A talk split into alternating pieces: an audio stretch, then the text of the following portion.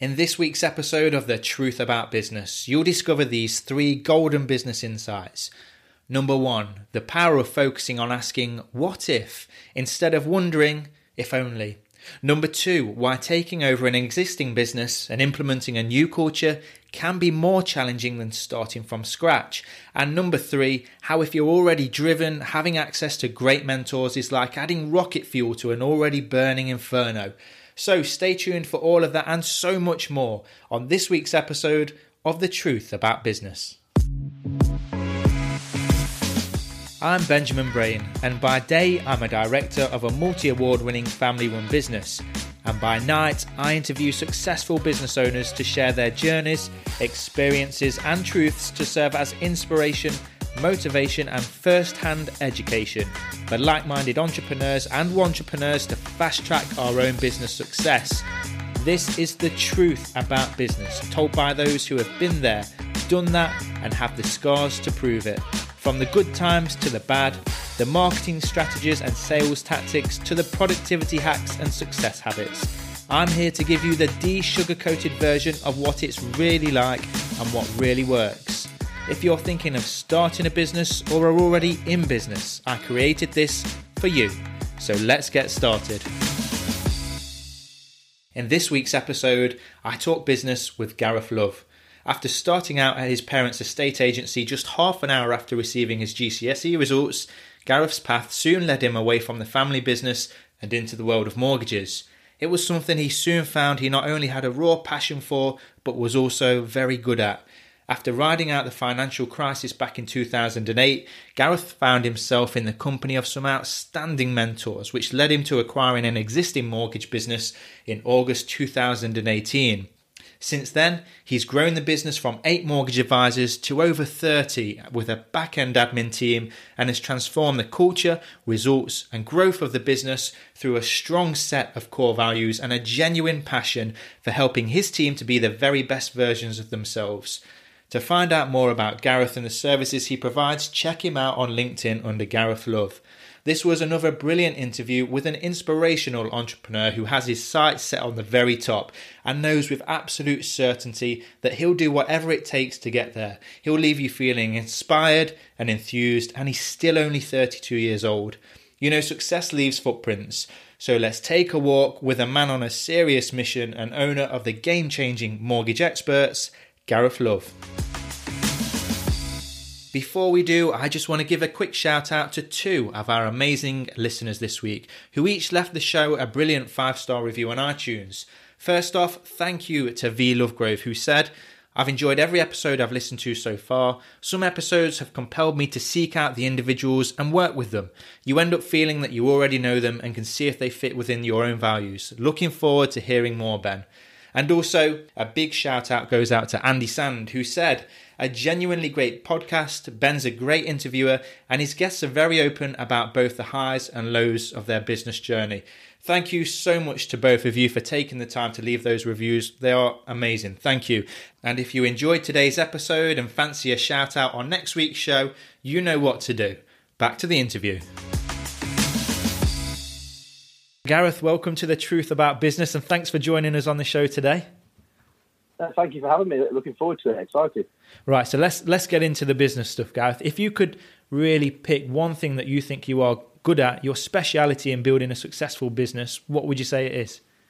I would say that, uh, and without trying to sound too arrogant, I'd say that my speciality is sort of getting people to realise their full potential, working out what what they want to achieve and how they want to go to it, and really help them along that journey. So, really sort of building a culture within a business that people want to be part of. Uh, I don't think people can take credit for the culture of a business because it, it is what it is. You create that from the, the, staff you have and the, the environment and your values and things. But uh, I really think that there's things you can do to set that on its way. Um, so for me, I think, yeah, helping people to, to achieve their full potential. And if that's done correctly, what are some of the benefits uh, I think the first thing is very selfishly, work becomes really fun and really enjoyable. When you've got people that buy into a shared vision and they really want to achieve and, and they know what they're after and how to get it, and you're helping and supporting that growth, it actually is a really exciting and fun way of working. Um, and actually you don't mind putting up with the stuff at work that you, you, need to do but you don't like doing because everybody's working towards that common goal so very selfishly one of the outcomes is it makes my life really good and really interesting. I think the other thing is it, there's a lot of harmony within our so using our business as an example there's a massive amount of harmony amongst the advisors. So whilst they compete with each other and it's a bit you know competitive and but fun in that in that respect they are all there to help each other because everybody wants to do well and they want to see the the business grow and, and grow along with it. So, with regards to having a real focus on motivating individuals within the business, from your own experience, obviously, you get to see inside a lot of other businesses that, that you work with, and from your past business experience, what's one thing that you feel about this sort of engaging the team and getting them fired up that's obvious to you, but you don't really see happening in, in other businesses? So, I would say the biggest thing that, that is really obvious is that sometimes a lot of businesses that I've worked with in the past, certainly not ones that we work with now, but businesses I've worked with in the past, they don't really appreciate what the driver and what that what, what the driving force is for their staff. Uh, they assume that if you work in a sales environment, it must be money. Money must be the thing that drives every single salesperson. And yeah, fair, fair play. It probably is for a lot of people. Money is one of the drivers. But really successful businesses that I've worked with and for they sort of really get to the heart of what, what drives their staff and, and what motivates them. And, and when, you, when you work that out, and when you've got that key to that door and you can work out how you can have a really happy workforce, that's when you start pushing on and getting some serious results. Have you got any great examples that spring to mind of, of people that may have been slightly disengaged with their previous work life and then these things have happened and you've seen a big difference? Yeah, definitely. So um, one of the business that I'm in, in, with now, when I first came there, it was fair to say it wasn't you know performing to its optimum. A few unhappy people in there for one reason or another, but sometimes I think the biggest thing that I've learned very quickly from working with and again and for for other people is you've got to listen. You've got to really listen to what your staff are telling you uh, because they're the guys and girls on the ground floor that are, that dealing with customers day to day and they can see the problems and they're telling you what the issues are. Um, unfortunately, I've also seen business owners and, and, directors and people that have ignored that and have just ploughed on with doing what they see as their vision and, and not really engaging with their staff. And you can learn so much by listening to people. So we, we I saw it in this business where perhaps you know somebody's got an idea and they've, they've put it forward to a previous sort of management regime and they've got turned down. But when you when you listen to their reasons why, it, it really you can learn an awful lot. So I learned this of a, of a chap that, that I've worked with uh, who says he has a phrase: "If it's fair and reasonable, and it's mutually beneficial for both parties, why would you not do it?" Uh, and that's a phrase that we use a lot in work. So if people come to me with ideas or they think they've got a better way that we can work with, you know, a process or a system or whatever it might be, if it's fair and reasonable and it's mutually beneficial for for everybody, then why not give it a go? So this motivating and engaging the team and inspiring them was there a trigger point when you realised that this was going to be a vital part of your armory as a business owner? And, and when did you sort of realize that this needed to play a, a big part in, in your role as a business owner?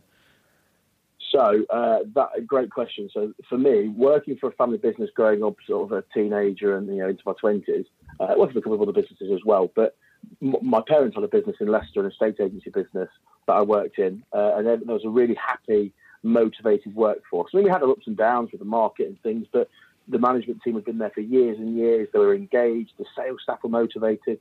Uh, they sold that business a couple of years ago, uh, and I worked for the, the, the, people that came in to buy the business.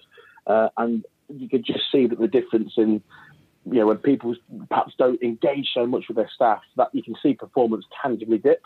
So for me, definitely, um, I realised very luckily, really early on, that you know, making sure you've got a happy workforce and a motivating workforce it will get you results. And not, I think the key for me has always been to find out what people perceive to be issues or problems and, and help them with solutions rather than just sort of tell people the way that things should be.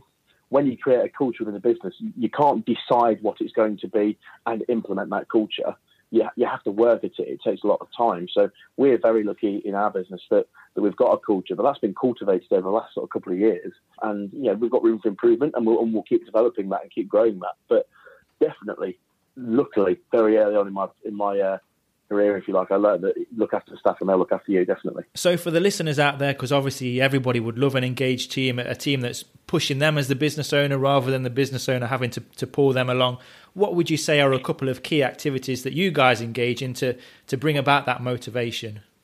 So, uh, I'm conscious that I don't want to sound too much like a Google or an Apple, and uh, you know, we're not full of beanbag and breakout rooms and things like that. But very early on, when I was running my own business, I realised that perhaps some of the older ways of working, and sometimes businesses do things for the sake of doing them because they've always done them. So, one thing for me that I thought, when you actually sit down and think about it, I thought was madness was sales meetings. So every business you know, has has a form of sales meeting. We're conscious we call ours a team meeting. Um, but if you think of the old way, and I've been in businesses that have done this, and I've worked with businesses that do this. So as a salesperson, I'll have a, a great month uh, or a very bad month or something in between. I fill in my figures. I send them to my boss, who then invites me to a meeting with all of my peers and reads my figures back to me. And the guy next to me doesn't care about my figures because he's had a great month. And the girl next to me, she's had a terrible month, so she doesn't want to hear about my good month. So it's just a, a crazy way of working. So for, for me, we, we focused on how can we engage people to want to sort of help themselves get better? Uh, and therefore, what can we do as a business to, to move ourselves on? So we have five core values as a business that we judge everybody in that business by, whether it's myself, uh, whether it's um, sales managers or advisors, administrators, accounts team, whoever it might be, everybody gets judged by the same core values. I'm happy to go through them. Sure, yeah, let us have them. But first, so the first one uh, is for people to be the best versions of themselves that they can be. So I think that if you to, to, give, I'm not a massive football fan, but I know enough to, to give an analogy to it. But if you look at last season's Premier League, so Liverpool were top of the Premier League uh, most of the season, and then they basically stacked it in the last couple of weeks, and Man City picked them to the post. They'll probably do it this year, uh, but last year they finished second. Uh, whereas one of my good friends, he is a Southampton fan, avid Southampton fan, has been for years and years, and they were in the bottom three all of the all of the season. But had a great run of form just after Christmas, crept their way out of relegation zone and ended up finishing, I don't know, 16th, where it might have been, but they didn't get relegated. So on paper, Liverpool second, Southampton 16th, it would appear that Liverpool are more successful. But they didn't achieve what they wanted to achieve. Southampton did. So I could argue Southampton, they, they were the best versions of themselves that they could be. Therefore, they were successful. So for ourselves, if you're a salesperson or administrator, wherever you are, do, uh, what do you want to achieve, and let us help you achieve that, and we'll make sure we achieve what you want to. The second uh, value is to learn. We always like people to learn. Uh, I, I, spend loads of my time, you know, reading or listening to audio books or podcasts, such as this one. Probably won't listen to myself because I don't like the sound of my own voice. Um, but we you like get people, used to it. We like people. we like people to engage with learning as well. So also, we like the third one is ownership. So we like people to take ownership. So give you an example, very basically, but if the phone's in the office, it doesn't matter who you are, just pick the phone up and deal deal with that client as if how you'd want to be deal, dealt with. The last two, so the positive, we like positive people, mainly because I don't like negative people, but we like, like positive people. And I also, the fifth value is we like people to enjoy their role. So the reason we added those last two in, I, I worked in the business before, a, recruitment business actually, when I was, when I was very young. Um, and I used to get that Sunday night feeling of dread. You know, when you've got to go to work Monday morning and you, you, you, can't stand the thought of it, and you just what, clock watching until you've got to go to bed, and you've got to get it. It's a horrible way of working. So I promised myself when I left that business when I was 20 that I'd never ever have that feeling ever again. And I don't want any of our team to have that feeling ever again. So if people start feeling like that, and there's there's something that they're doing in their work that they could do differently, or that we could help or spread the workload, whatever it might be, we'll we'll work with that team member or that individual or that department to, to, to do that. And when you judge people by core values, whatever they might be, you'll find that if they are the best versions of themselves they can be, and they learn to keep themselves on the top of the game, and they take ownership of themselves and their business within our business, and they're positive and they enjoy their role, and they exude those behaviours, well, the client experience on the back of that will be fantastic anyway. So we don't have to judge people by figures and matrices and written business and value and percentages and KPIs. I mean, we obviously do keep an eye on that, that you know, that, that, that stuff, but that's not our driver. We want to keep that driver being on the core values. And it, it, it works, I'd say for us, it works 90% of the time. You're never going to get it 100% of the time, but very quickly, if you want people to buy into what we want to achieve as a business and they don't have those core values, they'll work that out for themselves that perhaps this is not the right place for them. But I'd say probably 90, 90 to 95% of the, the people that we've recruited are, are with us and they've been with us for a couple of years now because they buy into it and they want to have those core values because it helps them in their own life and their own business as well. So probably a bit, you know, a bit left wing, you could say, probably way, way of running a business, but it really, really works for us. Yeah, most definitely. There's some really interesting things there. And my next question for you on that values topic is I think a lot of this stuff is seen as the, the soft stuff, you know, the, the business fluff that people who haven't experienced it working properly perhaps don't put as much priority to it as they should do. You know, a lot of times values, they're just seen as words that the, the company owners picked out of a dictionary and they're stuck on the head office wall. But then you ask any member of the team and they haven't got a clue what they're about what are some of the ways that you actually use those values within the business to drive the business forward and create this culture? Uh, Fab, so that, that's a really easy one for us. So, if anybody that listening to this podcast or wants to comment on it on LinkedIn or whatever, so, say they've had an interview with me, I just go on about this stuff for two hours at a time giving examples because I genuinely believe in it. And, and I, I can attest to that as well. I can I can attest to that as well. I've been there and I've experienced it for myself. But no, it's it's inspiring and it sounds like a great business to be a part of. So you know, in terms of recruiting great people to be on the team you know when it's not just about money when you've got such a an enthusiastic and passionate business owner who's truly living these values and it sounds like a great place to be you know that's a, that's a big attractor for somebody in an industry where i presume not everybody is like that Definitely. So, and that, that's the key. So, I mean, we, um, we we will go through those core values every team meeting that we have. We start off every team meeting just reminding people what they are. We talk about them in our sort of when we get together as one to ones, you know, that sort of thing. When we get together on an individual basis, we'll talk about the core values and you know how have you found this and what have we learned from that and is there anything we could be doing better and, and talking like that. The, the, other thing you hit the nail on the head. Our industry is actually really quite old fashioned. So financial services and mortgage advice it's quite an old industry. It's crazy, really. It's, it's great as a, as a mortgage broker because there's something like 14,000 mortgage brokers in the UK, whereas 10 years ago there was like 35,000. But in the last 10 years, banks and building societies and the FCA have all been pushing people towards getting advice from a broker. So everyone's telling clients to get advice, and there's nobody left to, to give it to give the advice. So there are a lot of old-fashioned firms and what really works for us and having those core values and, and judging people and running that business in that way, my, I think to coin a, a, term, so imagine a clique in, in, a, in, a, in a school or a sports club or a group of friends. Cliques are usually really bad things, aren't they? So they're trying, you know, certainly like sports clubs. I, I play rugby, and in my rugby club, we make a big thing about not having little cliques of people. But in our business, we absolutely want our business to be a clique. So if you're in it, you don't want to leave it, and if you're not in it, you really want to be a part of it. Obviously, we do an awful lot of stuff on social media and, uh, and the business media, such LinkedIn and Facebook, around you know helping advisors, not our own advisors, but other advisors, helping them with ideas and suggestions. And we put a lot of content out there, and we do get a lot of response from that. So we do get a lot of people saying, "Can we have a chat? You know, off the record chat about." I'm a, I'm a broker, I'm working for a different business, or I'm working for an estate agency business, or a bank, or building society. Can we just have a chat about the options? And I love that. I really, I really do like that. We, I probably get genuinely two or three advisors a week message me on LinkedIn because they want to hear about. We are a little bit different to everybody else. Now, don't get me wrong. We, make sure that we keep an eye on things like protection and the buildings and contents penetrations and the stuff that we have to do compliantly to make sure that we're doing our job properly. But the, the way we drive the business and we drive performance is around core values. It's not an overnight win. You can't just say, right, these are our core values. Here's five of them that we've dreamt up, and they're a bit wishy-washy, and that means that next month we're going to have a fantastic result. It, it doesn't work like that. These these are things that you have to buy into, and you've really got to believe and be passionate about. But you will see a growth, definitely. Yes, and that, that was going to be my next question. So, obviously, having a really clearly defined set of core values that everybody's bought into sounds like a great business to be a part of. But for you as the business owner, do you see that being reflected in the results? You know, will you see an increase in turnover, in profits, in sales, and all those associated things that come with that?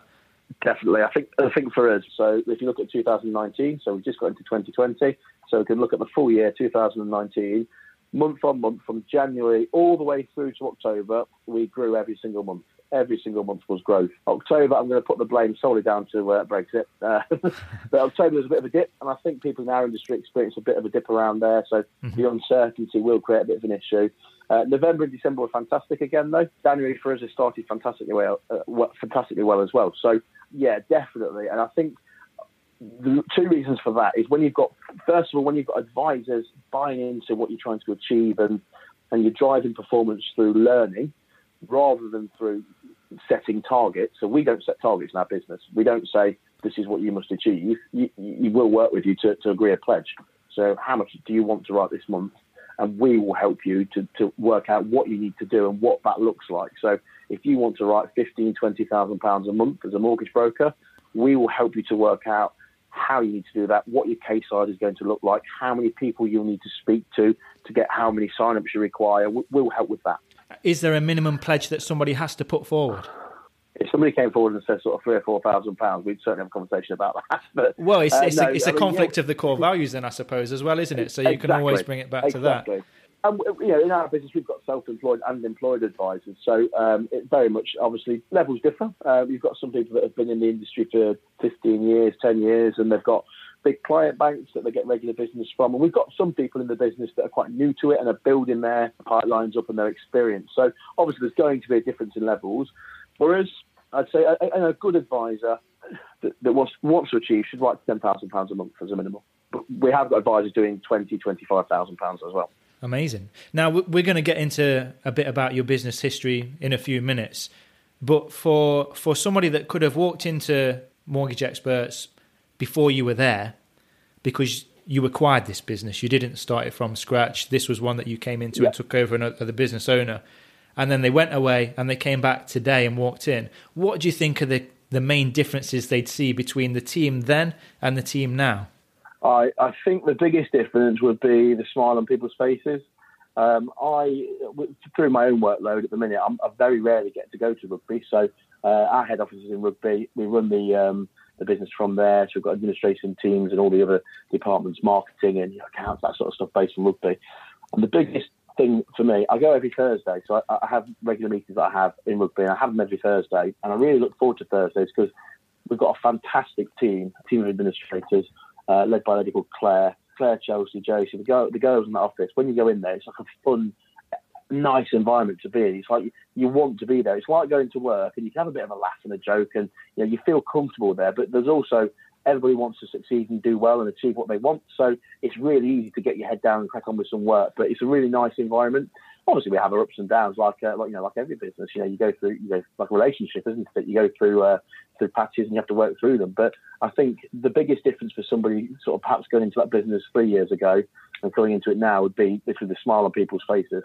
Okay, nicely put. Now, I think you've really, you've definitely sold me on the benefits of having a really clear set of company values that everybody's bought into, that you as the business owner are passionate and are living yourself. So for anybody else who's thinking, yeah, I want some of this, but hasn't got anything in place, what's your top two or three tips that you could pass on to somebody, be it actions or tips or things to look out for to at least get them on the, the journey to having this up and running? I would say so. Top top three tips. Good, very good question. So my, my first thing would be very quickly to work out where you want to be and, and look at what does good look like. And uh, you know, uh, there's something with you know people talk about entrepreneurialism or business owners. Everyone talks. There's all there's a lot of phrases that get bandied around, and one of them that, that resonates quite a lot with me, to be fair, is that imposter syndrome. So you know, everybody has doubts. You know, every every day you doubt yourself, and and that's a good thing. I think that's a good thing because it helps you to to keep you focused and make sure that what you're doing is making you money. So my first thing would be to say, work whatever you're doing, make sure it's it's it's putting you on a journey to making money if that's if that's your goal, which obviously being a business owner is certainly mine. The second thing uh, I think for me would be very simply, and this is something that Sean said to me not long ago. So my business partner said, uh, find out what the customers want and give it to them. And that's the secret of sales, which you know I'm sure he's uh, stolen that, that phrase from somewhere. But that's another thing that one of the, the, the phrases that we use is success leaves clues. So you don't have to reinvent the wheel. Find out what other people are doing and doing well, and implement that. Uh, I mean, I, I know like, working with a lot of successful estate agencies, some of the guys there have got some fantastic ideas. Obviously, that's a, a challenging industry, and a lot of the stuff sometimes that we work with businesses, you know, like Hano's, like Knightsbridge, and the guys there, and Fine and Country, we find out the bits that they're doing really well, we'll implement that as well. And probably, if I was to give another a third thing, organisation. Like I, would like to think, and I got this very much from my mum. who even now, if we went on a family holiday, I think she'd still want to look after my passport and, and my boarding pass for me because she's super organised. But I think definitely, yeah, I, am an organised person. I've been brought up in that, that background and in that environment, and it, it really helps manage workloads and multiple projects. And know, when you've got things on, you, you can't afford to hide behind being too busy. Uh, you'll know um, a lot of people that, that have been on this podcast and the people that listen to it will know being success, successful means you're really busy. Probably not a lot of getting away from that. You show me somebody that, that is really successful that works 10 hours a week, and I'll probably show you a liar. But you have to be organised. And I think one thing, and that's a, like almost like a, a, daily or a half daily task. So, yeah, being really organised is, got to be something that you do every single day. You can't afford to let it slip. One thing that I've just started doing recently is sort of not getting tied up with emails all day. I think it worked out. I was just thinking this over the Christmas period that sometimes I could spend the whole day emailing people, and you know, I send an email at eight o'clock in the morning, and half nine they've replied to me, so I reply back at ten, and then I get another one through at half eleven, and the, the work's just banding around all the time. So I'm trying to put down on email communication, if I'm honest. Prefer to pick up the phone and get have a conversation and get things sorted, but that is on the back of being organised. So yeah, they'd be my top three definitely. And going back to these company values, just for anybody that's thinking of starting the process with this, did you come up with them yourself, or was it a, a, a collection of the, the whole team, or how did they come about? Yeah, so I mean, again, uh, one of the guys I went to see uh, uh, an industry speaker, a guy called Mark Burgess, who owns a, a very a very uh, successful company that do software for um, uh, estate agencies, and, and, he spoke about this at the, the, talk he was giving, where they do the same thing. I was there, a London-based company, it's a slightly different, I'd say, probably slightly different sort of way of managing a different workforce. And then my sister works for a, a, very modern tech business, and it seems to be the done thing. But I think for me, it was more about what what do we want good to look like, and what behaviours would you, would you have to have to ensure that, that, that people are on their game all the time. Um, so I'd say that you know between myself and my business partner, we probably came up with them, but we sort of refined them around sort of what good staff already do. Uh, so we've got some fantastic you know, work, members of the, of the business, whether they're advisors or administrators. But we've got some great people, and it's really just sort of picking the behaviours that you know when you think, yeah, that would be great service that I've got from Claire. What what is it about Claire that makes her fantastically good at what she does, and putting that into a sort of a, a set of values. Okay, some brilliant stuff there. Thank you for sharing all of that. Now, your own business journey, Gareth, leading up to, to where you are today, can you give us a, a bit of a summary starting from your last days of education and, and where you've been since then? Yeah, yeah, sure. So my background, my parents owned an estate agency in Leicestershire, uh, where I'm from. It was the largest independent estate agency in Leicestershire. They were really successful. There's some fantastic people there. So I basically worked there. I actually had a, to start right at the start. I actually had a job uh, in the co-op, the local co-op, that lasted two shifts. Okay. Um, it was not for me. It was not for me. In fact, I got fired, I think. Um, but it wasn't for me. So my stepdad basically took pity on me and said, right, you can come into the office and you can basically make everybody's tea, empty all of the bins, and if everybody else is on the phone and it rings, you can pick it up for people. And that was when I was 15, so very much working sort of part time. You know, you know, I was on probably one pound twenty an hour or something ridiculous. So I worked there. I obviously went to school, did A levels. Um, literally picked up my A level results at half past nine on that Thursday morning. By ten o'clock, I was sat at a desk in the office full time hours now in the estate agency, still on one pound twenty an hour, but, uh, but full time. Wasting um, no time. Really, that's it. Like literally, I think it was like I missed one bus, so I got a half an hour break to get the other bus into town, and that was it. But I think very quickly they had a, a very sort of large, successful estate agency business, and for me, I, I, I sort of money was always my driving thing. I didn't like. I enjoyed school and I enjoyed the the, the, the crack, but I didn't feel like spending another three years and getting into a load of debt to to sit in a classroom was what I wanted to do. But after working at the business for sort of only a couple of weeks in the estate agency, I saw these mortgage brokers, and there was a couple of like phenomenally successful mortgage brokers.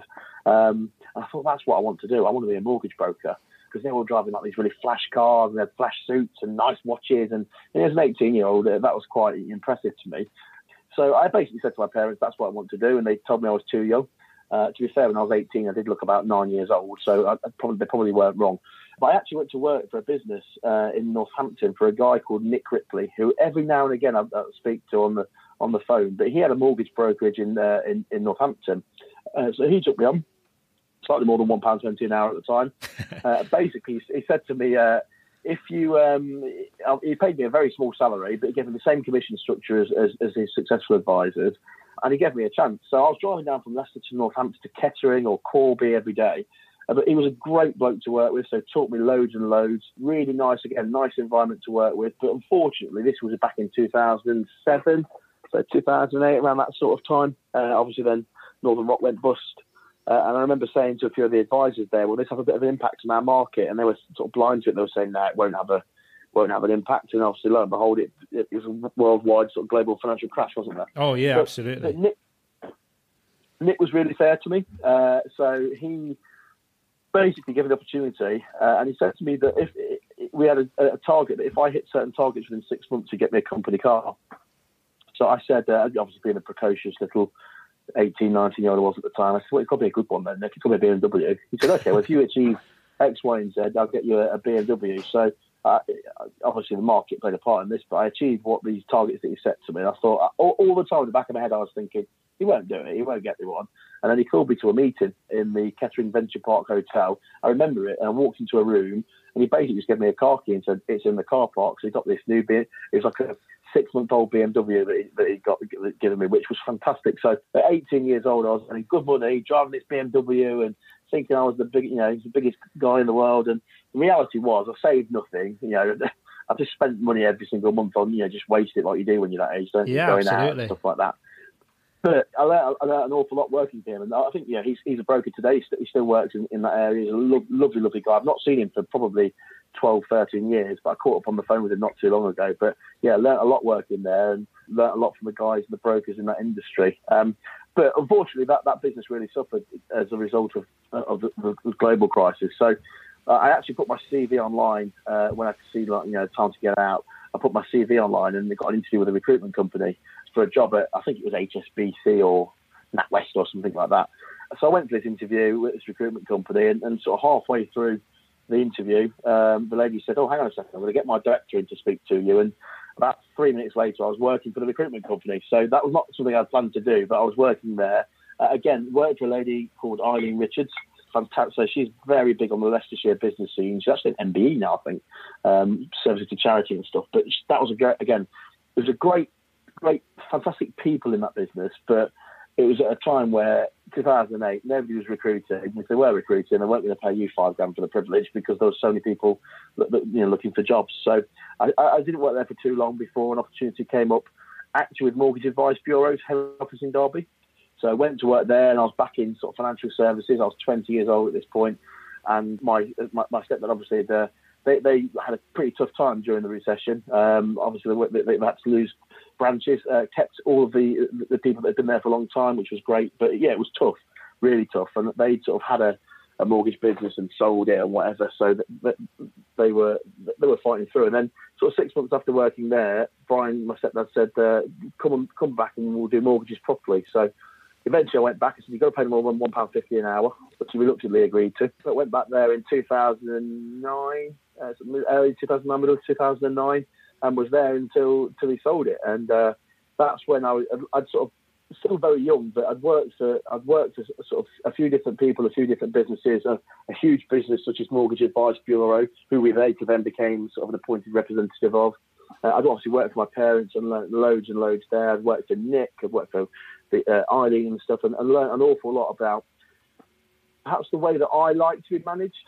As an individual, you know, when you're young, I think everyone thinks they know everything when you're young, but you need help. And I was really lucky that I had some like fantastic mentors. What What do you think it was that they saw in you early on? Because you you obviously impressed Nick in the early days, and well, you not only impressed him, but you went out there and you made it happen. But then when you went for the job in the bank, they went to get the director, and you got the job straight away. What do you think it was about you that that that opened up those opportunities? I don't know. I- think really, I, I just find it, I'm just really comfortable talking to people, mainly because I'm I just this is a bit weird for me because it's usually me asking the questions and me. I, I love learning about people, and even when I was advising, I'd be like, "What do you do for a job? And how long have you been there? And what you were?" You know, that, that's the way I've always been. But I think the background that I had, I was really lucky growing up that I had some like you know my stepdad, my mum, and my stepdad uh, working for them. I had a couple of. Uh, I used to be like really into different sports and stuff, and, and just got a lot of confidence and sort of not hopefully, not, I'm sure people will disagree, but hopefully not misplaced confidence. So I was just really keen to learn all the time. So didn't particularly like learning at school because it just didn't engage me. But the business world and sort of earning money and how you can turn pick up a phone into cash in the bank and stuff like that, it, it just it really excited me. So I wanted, I was engaged with it. So I wanted to learn.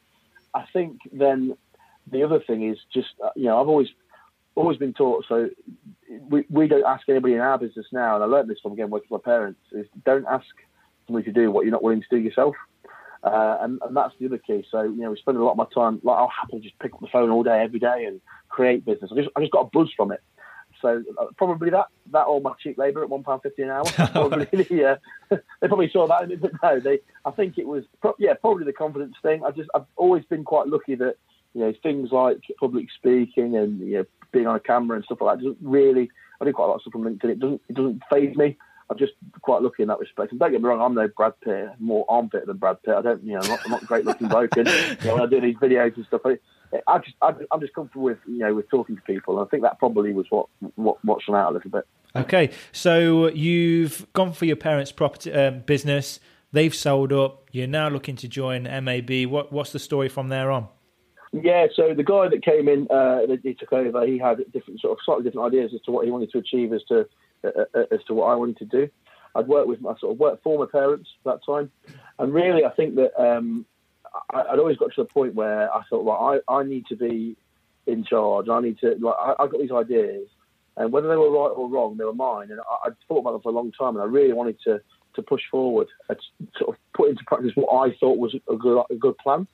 We were part of Mortgage Advice Bureau, and I, I, sort of left uh, when I left the existing business, and you know, wish them all the best, and you know, hopefully they'll crack on and be and be really, really successful. But I wanted to sort of go it alone, and actually the opportunity came up to speak to a guy that owned a, a mortgage business that that was perhaps not achieving what it should achieve, but had a huge opportunity. And my thing's always been I, I, don't need to have my name above a door. It doesn't need to be called, you know, Gareth Love's Mortgage Emporium. It's, that's not what excites me. But the opportunity with this business and, and the, the, staff that it had, and it was just sort of it was like a bonfire that somebody poured petrol on, but it just needed somebody to light it. Um, that was that was the thing. So I got put in touch with a guy called Sean Newman. Uh, it's not a secret. Know, people go to Companies House and see he's my my business partner. So uh, he he's got he's a fantastic name in the state agency. He's been a huge a huge part of why I wanted to go uh, and work with Sean rather than go you know be just my one man band and have 100% of the business was because of who Sean is and his experience and he is a fantastic person to learn from. Spends a lot of his time learning and, and putting content on you know, media channels for to help estate agencies grow and get better and improve. And what you see on camera with Sean is what you get. So I basically went to I got I, I, um, I spoke to Sean over um, LinkedIn, invited me to go for a, a, chat with him on a Saturday morning. Uh, in Rugby, his office in Rugby, uh, which is actually next door to ours. And I put, I remember putting two pounds on the pay and display on the car, he said we need about an hour. So I thought, well, I'll put two hours on just you know just in case we overrun. I was with him for about four hours, so came out to a parking ticket, oh, no. and then he, then we agreed. Then we agreed to meet again the following week on Saturday morning. So I went there again and I thought, well, this time I put three hours on the on the car just in case we ever run. And I was there for about five hours, so I came out to another parking ticket. So by this point, I'm already about 120 pound down on. Yeah, the, the council are doing well out um, of your meetings. they were.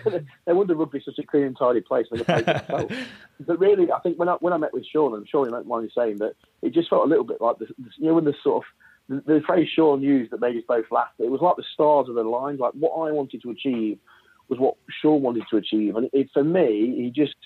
you know, I, I, I, meet with him once a week and we have a chat and catch up and stuff, and we, we don't get sort of massively involved in like I, we, we service his estate agencies, but he doesn't get massively involved in our business. But he's always there that if you need something, you can speak to him. He's got this passion and energy for business that I probably not had for a couple of years since I last worked with, for my parents. And my stepdad was very very similar people, and I've been very lucky in that respect. But it just like every day I wake up and I, I, love what I do. I love going to work. I love trying to. We've got this plan to grow our business to be the biggest brokerage in the UK, which sometimes scares our compliance people and uh, sometimes it can scare MAB. But we'll get there, and I know we'll get there because for me, Sean, this is one of the things that um, that I've learned is Sean's like the same as me. He's like a person. So why can't you do that? Like if we want to be the biggest broker in the UK, somebody's got to be. So why not let it be us?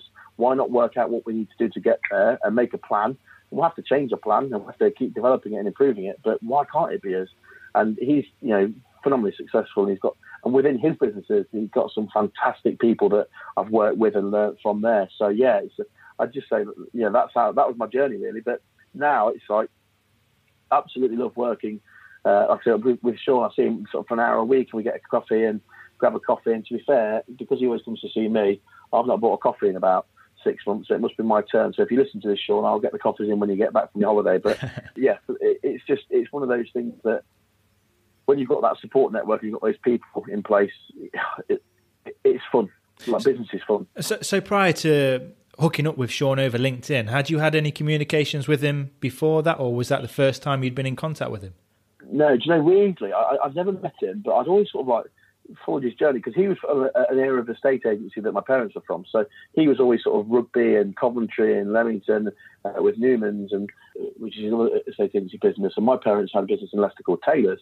Uh, so the same sort of era, you know, sort of 90s, early 2000s. And I remember my stepdad talking about him because they'd been to the same dues and they'd met each other and they sort of know, they'd know each other to say hello to and stuff and, and you know, have a beer with each other and stuff. But um, so yeah, I'd always sort of kept like I'd heard of him. I'd sort of followed his stuff that he was doing online, and and actually when the time came to speak, it was a bit like you sort of you know wow, like that'd be fantastic if anything comes of it. I tried not to get too excited. I tried to sort of keep my feet on the ground, but I kept thinking about, well, what if we could do, you know, what if we had 50 advisors or 100 advisors? And, it, it, you know, first of all, what if we had 20 advisors? I mean, that'd be fantastic. And yeah, it was really, uh, I, I, had heard of him uh, and the opportunity. I, I thought sometimes it was not going to go down, I'm not going to be too much of a nose and say it was like a hero thing because it certainly wasn't that. But I didn't want you know to sort of be like I got this image in my head of what that business looked like and how successful they were, and he must be this sort of tyrant dictator, and you know people just it was a revolving door of employees and stuff like that, like a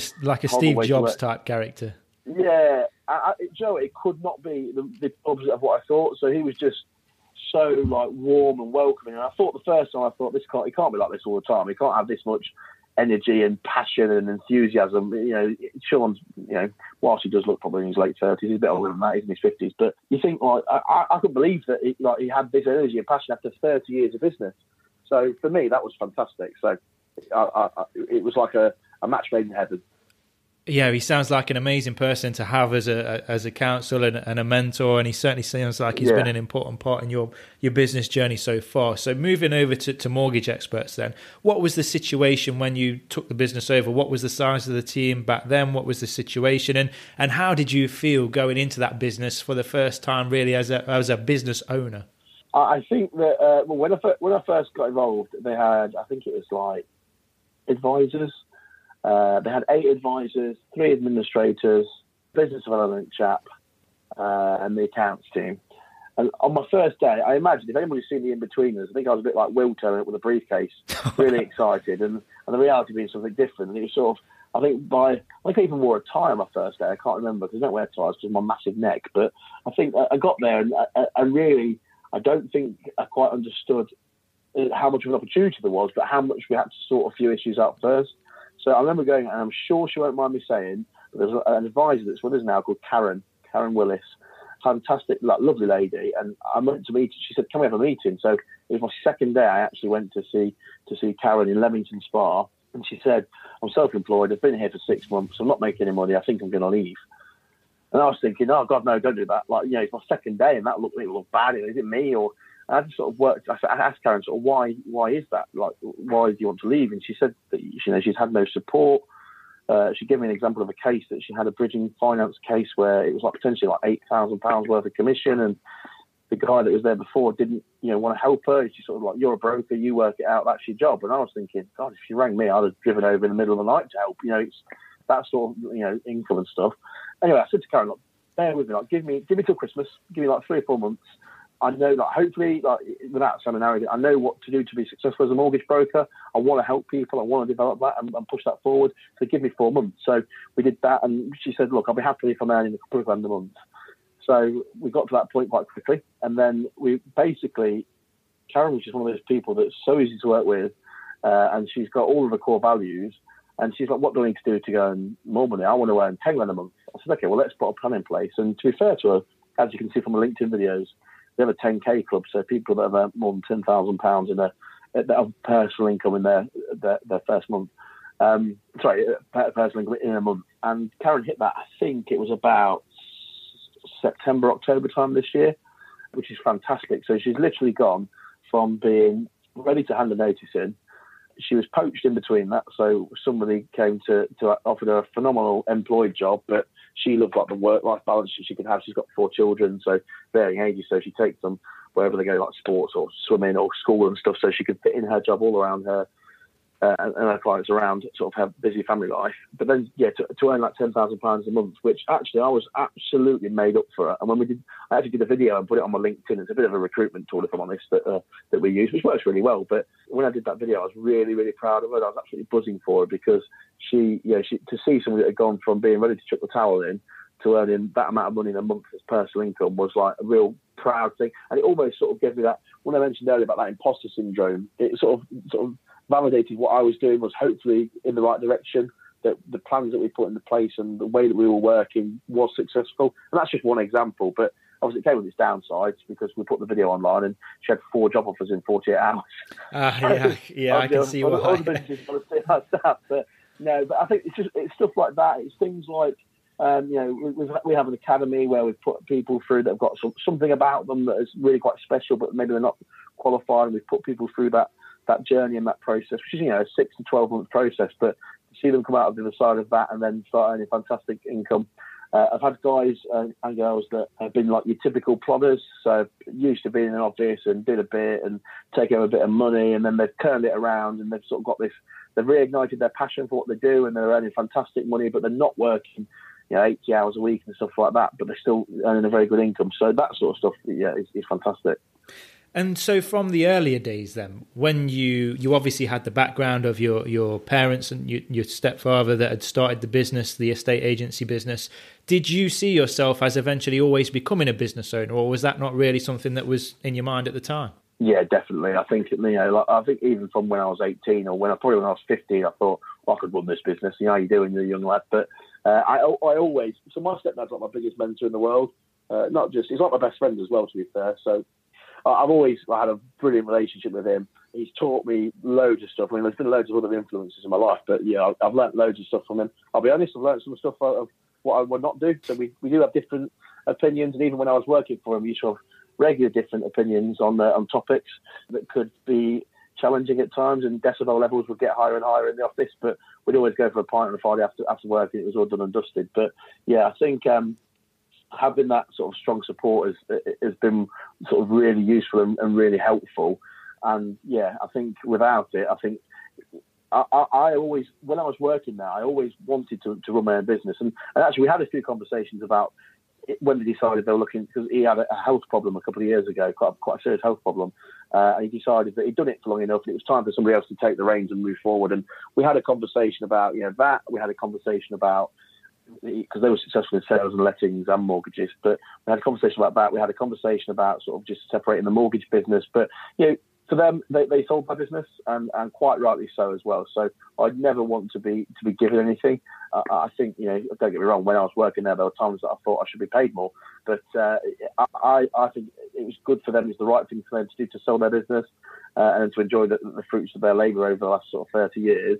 But also, I think a little bit of me wanted to whilst I've not created something from the ground up with this business, that's in the pipeline with something else. But I think I wanted to just do things my way and put my own stamp on it, perhaps.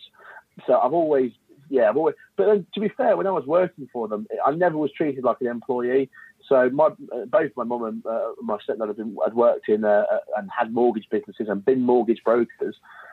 Um, but they always let me sort of get on with what I thought was the right way of doing it. So aside from their sort of you know sign off, if I had an idea or we were recruiting or something like that, they'd always just let me get on with it, and they just sort of gave me enough sort of rope not to hammer myself with. So they just let me crack on and, and implement my own ideas and just support that that development, which was you know really lucky. I had to prove myself first. Obviously, I had to write on the business and make sure that it was done properly. And uh, to be quite honest, when I was a bit younger, I could be a little bit flippant.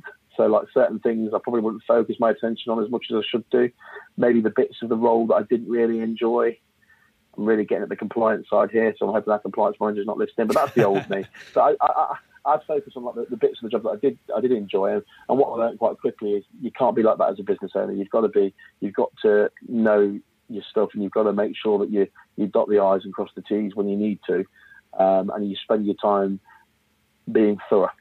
And so, if if you could think back to day one of, of being the owner of the business, you might not necessarily have known how you were going to do it, but if you could rate your confidence out of ten with regards to knowing that you were going to make it a success, what would you have scored yourself? I'd say when I first, before I started, I I, I was a ten out of ten. Okay, I thought, yep, yeah, I know what I'm doing. I think three days in, I was probably a two out of ten. What what had changed? So I just think that, and I was the worst person for this, but I always assumed that the higher up in management that you go, the less you do. Uh, and that was just my perception. All of My, maybe that's the skill in people that they can perceive to be not do an awful lot. But I always, I always had this impression as a young, as a younger man that, that the higher up the food chain you were, the less that you did every day, and the reality could not be further from the truth. So when you when you when you're not accountable to anybody, that's a that's a challenge, and that's a really really difficult challenge. And to to make sure that what you're doing is right and that your ideas are just yours. And I'm looking at I've got Sean to bounce ideas from, and that's that's a big help. But yeah, the accountability is a big thing. So I think very quickly I, I saw the challenge and thought your confidence. Anybody that says it doesn't is a lie. Like your confidence just gets knocked, and you think, "Wow, can I do this?" And then actually you break things down. And I'm quite organised, so I'll compartmentalize things in my head and work out what we need to do first, and then what the what the one week plan is, the one month plan, the three months, six months, twelve months, what that looks like, what we need to do. So that then I, I was building my confidence on the, on the back of that. In reality, now, so two years down the line, I'd say that uh, my confidence in terms of what I'm doing, I would say I'm at about a seven and a half out of ten, uh, and that is not to. I'm really happy with that because I think that if I was a ten out of ten, I'd be complacent and I'd take my eye off the ball, and then then there'd be somebody around me that that'd do better and probably take one of my uh, one of my contracts away. So I, am quite happy being a seven and a half, eight out of ten. I don't think in my in my heart of hearts, the day that I get to a nine or a ten, I'll probably pack it in because that's when I'll start taking backward steps. Because my big thing is I love learning and just like being part of the Mortgage Advice Bureau uh, as, as a network or an introductory partner. There's some, there are some phenomenal industry people there that have really helped me. So people like Bridget Smith, uh, Rob Jen, Gareth Herbert. So some really fantastic, knowledgeable people that have been in the industry for years that have.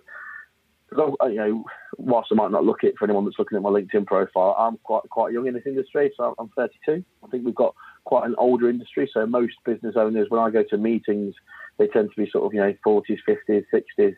Uh, and I'm, I'm like the new boy. I'm like the young new boy at the back. But then, you know, sometimes that's an advantage for me because you know, we've still got the passion and the energy. We know what we want to achieve, and, and we will not let we will not rest on our laurels. So yeah, we're doing all right at the minute, but we want to get better, uh, and we and we still want to improve all the time.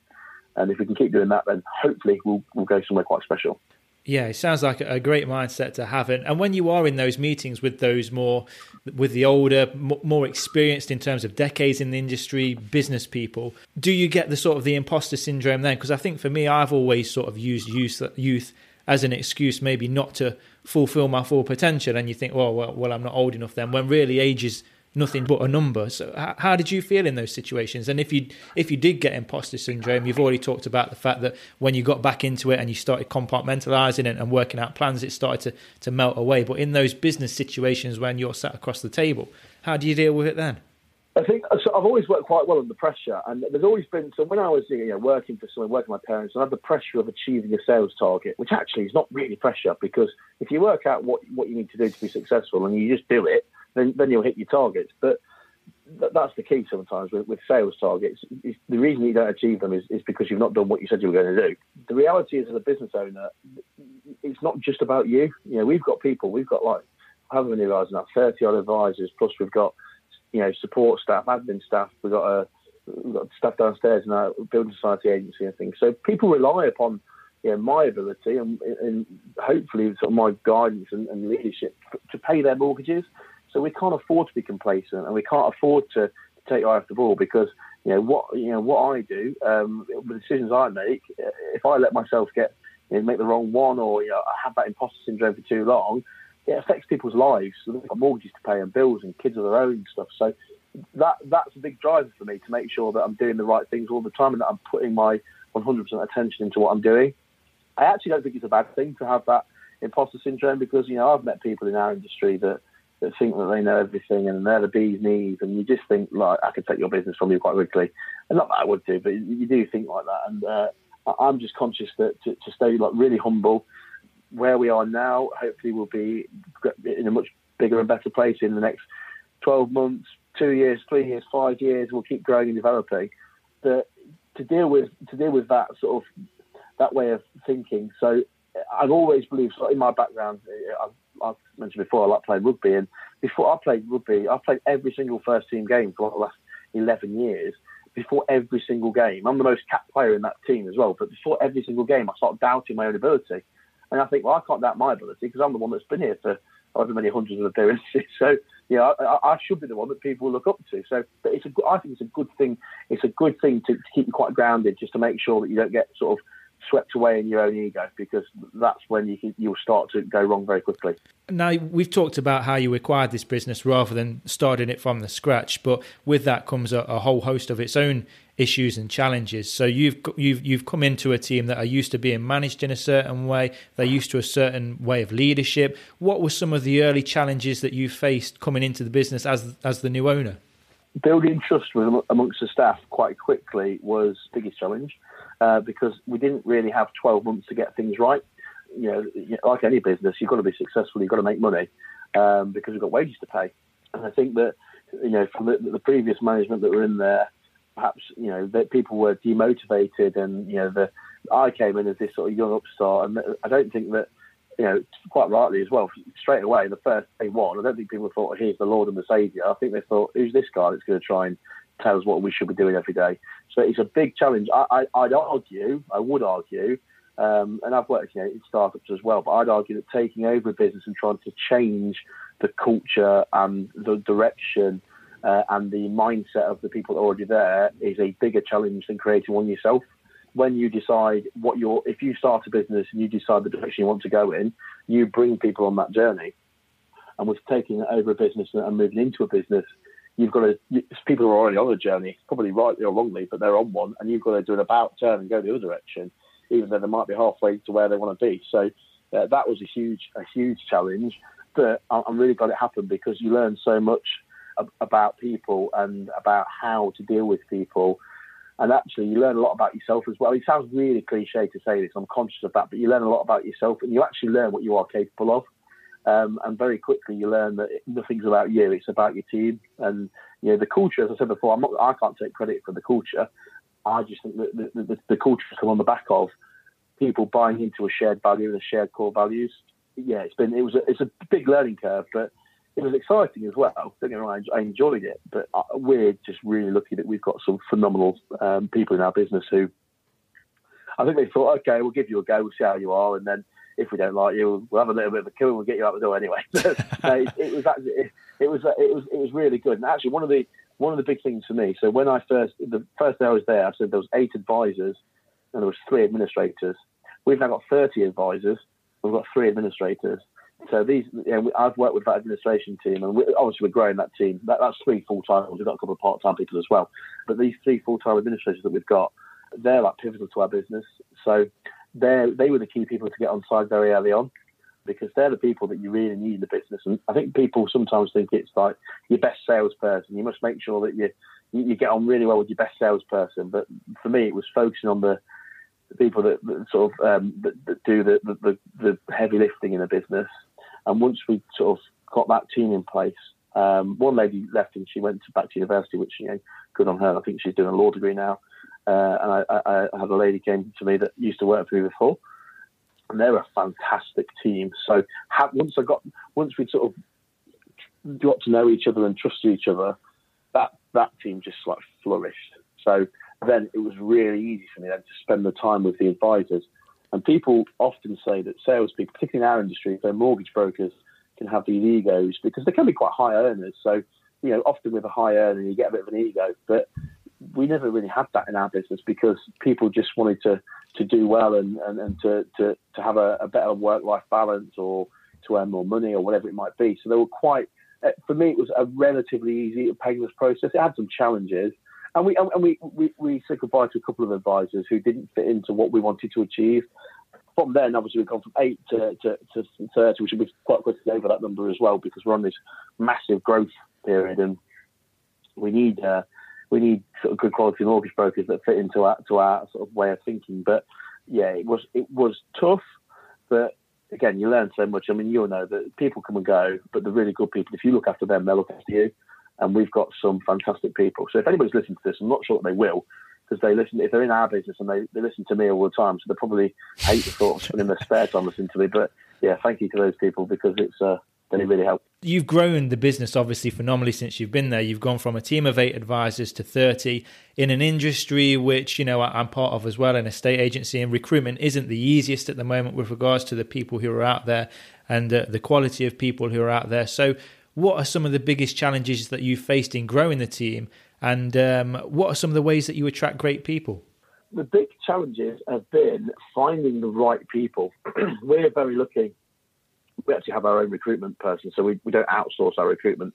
Uh, MAB supports with recruitment; they've got a great in-house recruitment team, but we actually employ our own recruitment uh, recruitment guy, uh, head of recruitment, uh, who does a fantastic job. But genuinely, the easiest thing to do when you want to grow a business would be to say, right, let's type CeMAP, which for those that don't know mortgages, that's the qualification you need to be a mortgage broker.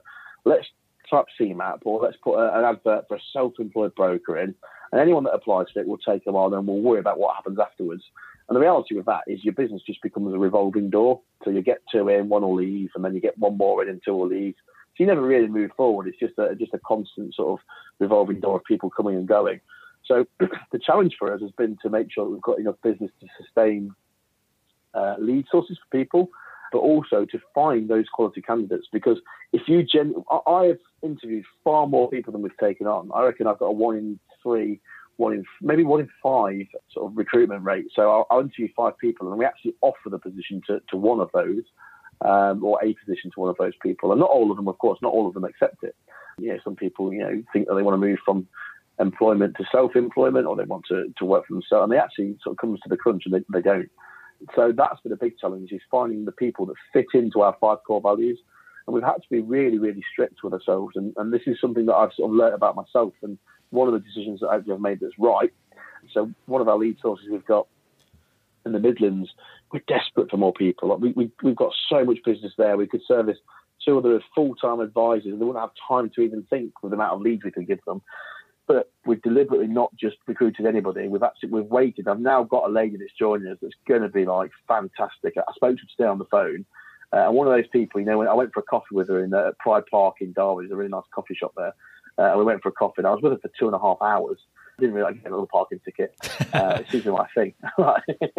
I just love parking tickets. Yeah, she uh, she uh, when she came along, I interviewed her. I yeah, that like it's not even an interview. It's more about I'm telling you what we're, what we're looking for. You tell me about you, and then we just have this conversation that it just flows. And when the conversation flows for two and a half, three hours, you just get to know somebody, and that's so that was it's getting to the point now where we've got people come come to us rather than having to sort of hunt for, for people, if that makes sense.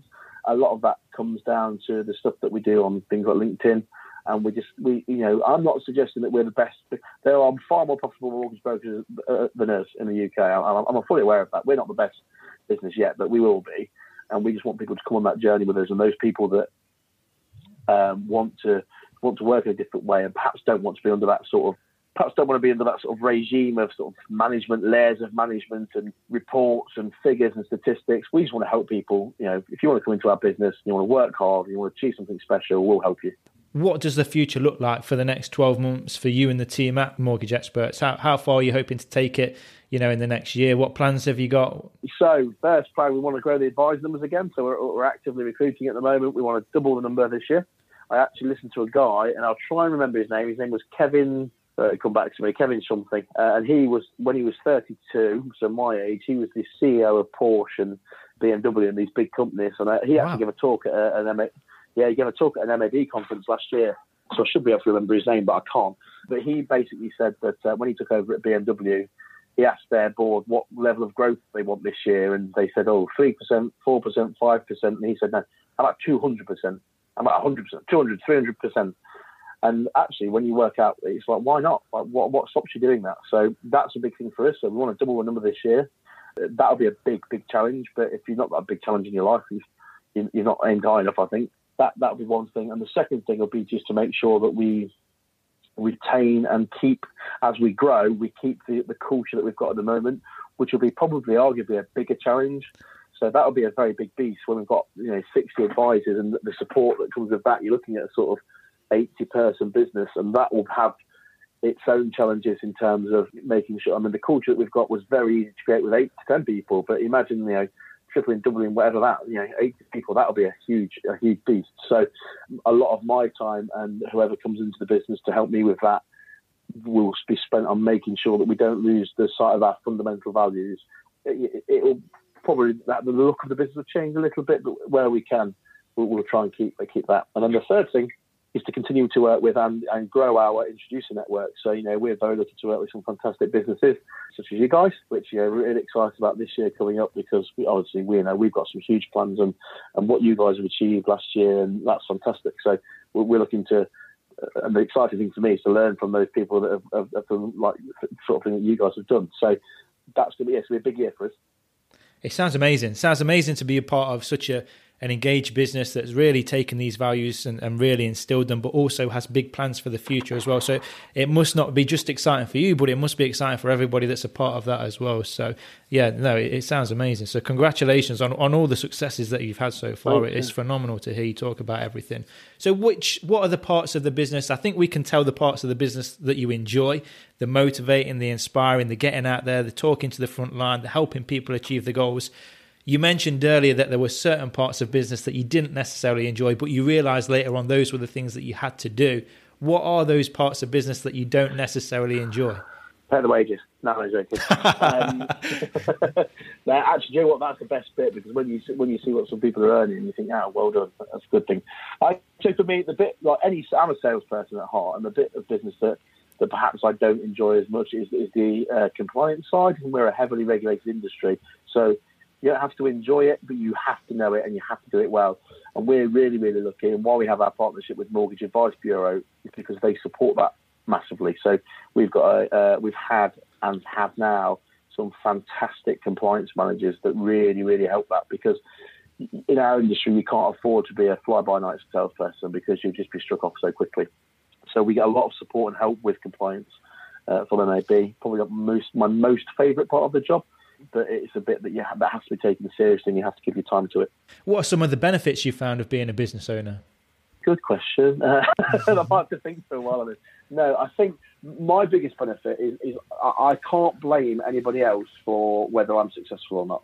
So if I'm if I'm successful, then I will be um, it will be hopefully because of my doing if I'm not successful, then it will be because I've not sort of put the practice or the put the effort in or or done what I said I was going to do. So really, the book stops with me, uh, and actually, I, I, quite like that. That's a benefit for me because I'll never think, you know, what if or if I had done that, you know, like this could have happened. I could have earned this amount of money. I could have done this.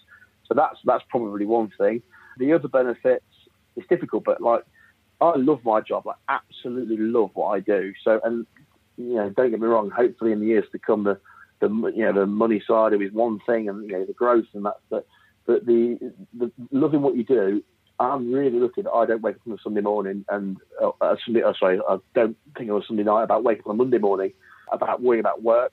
And like, the days for me blur into one. Like it's it's it's strange. It's not not necessarily a bad thing. It's just sometimes you can sort of lose track of where you are in the week because you you know I don't feel like I'm at work.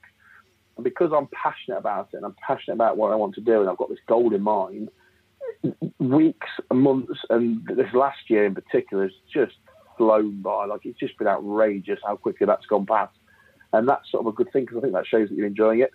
I'm not going to say time because I think that's something that, I've, that I lack at the moment because being a business owner, I think people think that you have this like you can have this better work life balance and, and probably in the growth phases that's that's probably a lie because you have to put so much time and effort and and really I, I don't mind. I actually enjoy that part of it but uh, and it's not about you know it's, it's not a, a, a, competition about who does the most work and stuff. But I don't mind you know getting up early in the morning doing like getting my emails done. And I don't mind being you know doing work stuff at eight nine o'clock at night time because I think I hope it will pay dividends when it comes to it uh, in the future. But that also that will come. And actually weird I counted my holidays last year. I had less holidays than what I'd had if I had a a 20 day holiday a year, uh, 20 day a year holiday allowance. So, but again, I don't mind that. So yeah, there's, lo- there's loads of benefits. Uh, there's obviously some drawbacks as well. But yeah, what are um, they? There's, there's loads of benefits. So drawback time's a big thing. I mean, I've just said it, but time's time's a huge thing because you can't. I, I really struggle to switch off. There's some things I can do to, to help that, but you're always thinking about what next, what next, what have I got to do, what have I got to change. I, I'm going on holiday actually in a couple of weeks' time. I'm going skiing.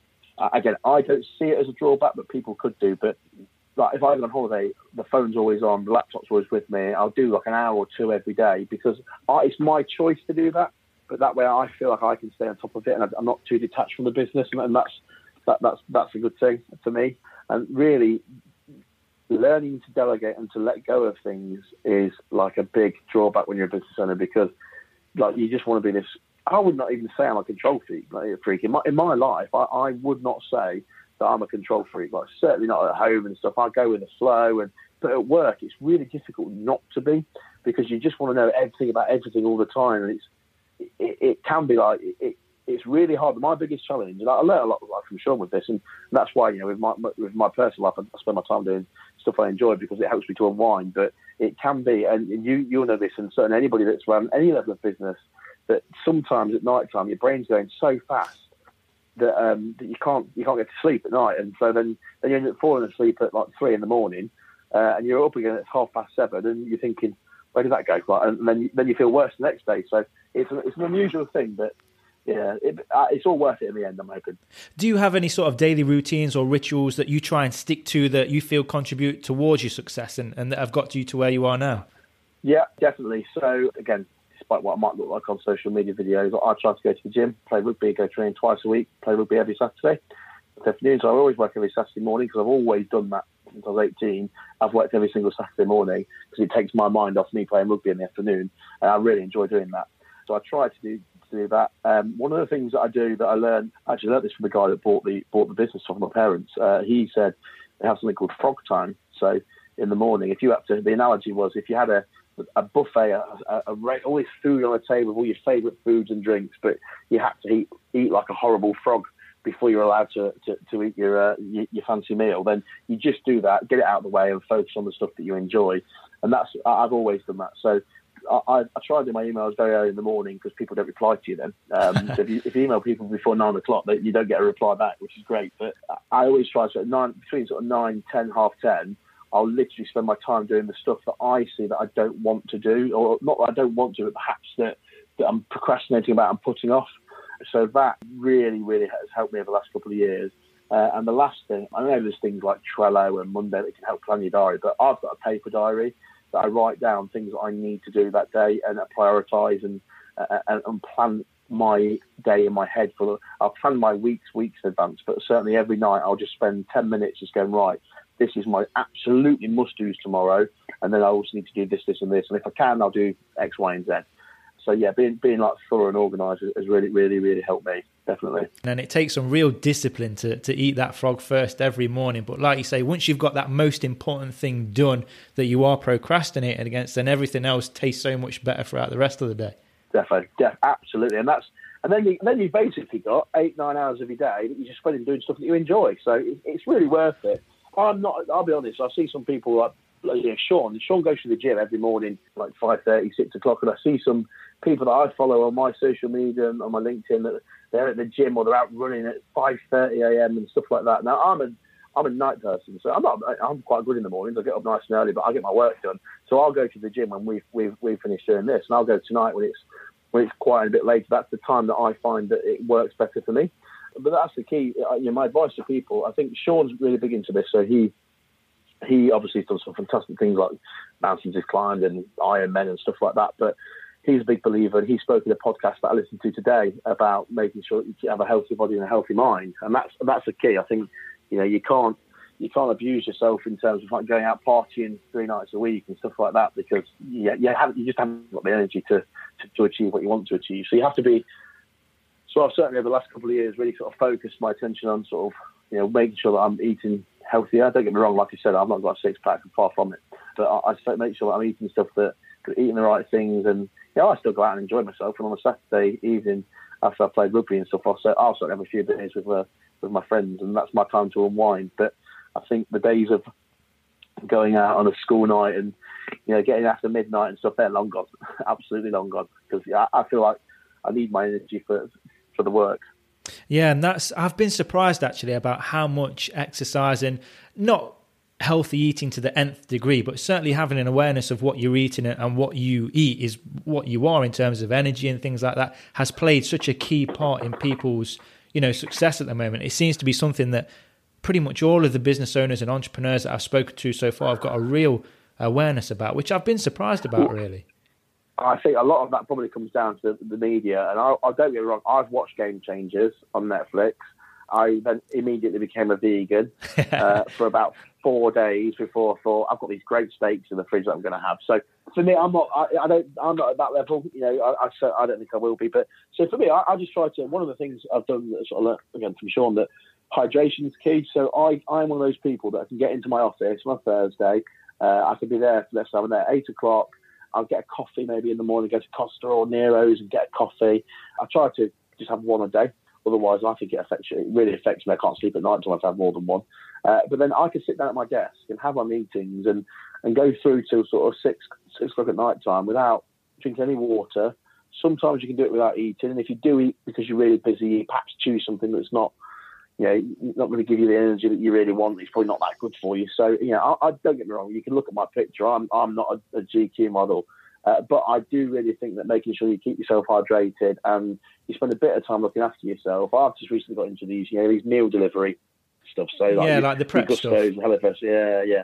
That's that's been fantastic for me because it's sort of somebody's taking care of your uh, your, your your healthy body for you, aren't they? But yeah, no, I, I I'm are I know people that, that, that don't drink, they don't eat, they, eat vegan, and they, they do all this stuff, and they don't and that's fantastic. But I think there's got to be, has to be a, a work life balance. That's just my opinion. It's not you know, it's not everybody's, but it works for me. Sort of, I, I don't deprive myself of anything. Perhaps you know you could argue. I think if a doctor saw what I drank on the Saturday after rugby, perhaps he'd have a different opinion. But I think for me, it helps me to to stay grounded and, and to, to spend time with my friends. And again, I'm quite lucky in my, my friendship circle. I've got people that have got you know business owners and, and work in senior positions. So it, it, it sort of helps to to offload your mind and you know, share ideas and stuff like that. It works for me. And if, if that involves a Guinness or three, then yeah, it, it can't be all work and no play, can it? There's, there's we've got to enjoy life as well. Well, I see. I see people like you know. I, I follow some people on, on, Instagram and stuff, and I see younger people that, that are striving to achieve something, but it's almost like you're sort of manufacturing these business robots, and you can, you know, your, your late teens and your early twenties are some of the best times of your life that you've really got to enjoy because it doesn't come back again. And I'm not saying enjoying it means going out until six in the morning, three times a week, you know, nightclubs and stuff, but you've got to you, know you've got to enjoy yourself and have your downtime because you can't always you burn yourself out and and so for me what works well is, is you know making sure I, I spend my time you know putting putting the effort in whether it's gym or rugby training and stuff playing rugby on Saturday spend a bit of time with my friends my family and my other half and stuff like that and, and enjoy myself and, and holidays is, is, a big is a big thing for me so I, I mentioned before I didn't have loads of holiday last year but I did have a couple of breaks and, and that's the key for me because it just helps to recharge your batteries and some of your best ideas come when you're you know, when you're sitting on a beach or if you're skiing or whatever you do for, for, for your fun, some of your best ideas can come at those times. So it just helps you to sort of. I definitely come back from a holiday feeling like I'm raring to go again. Yeah, no, I can definitely relate to, relate to that, especially with having the, the new year and the Christmas break just gone past. You know, you, you, are motivated, like you say, refueled, ready to get back down to business.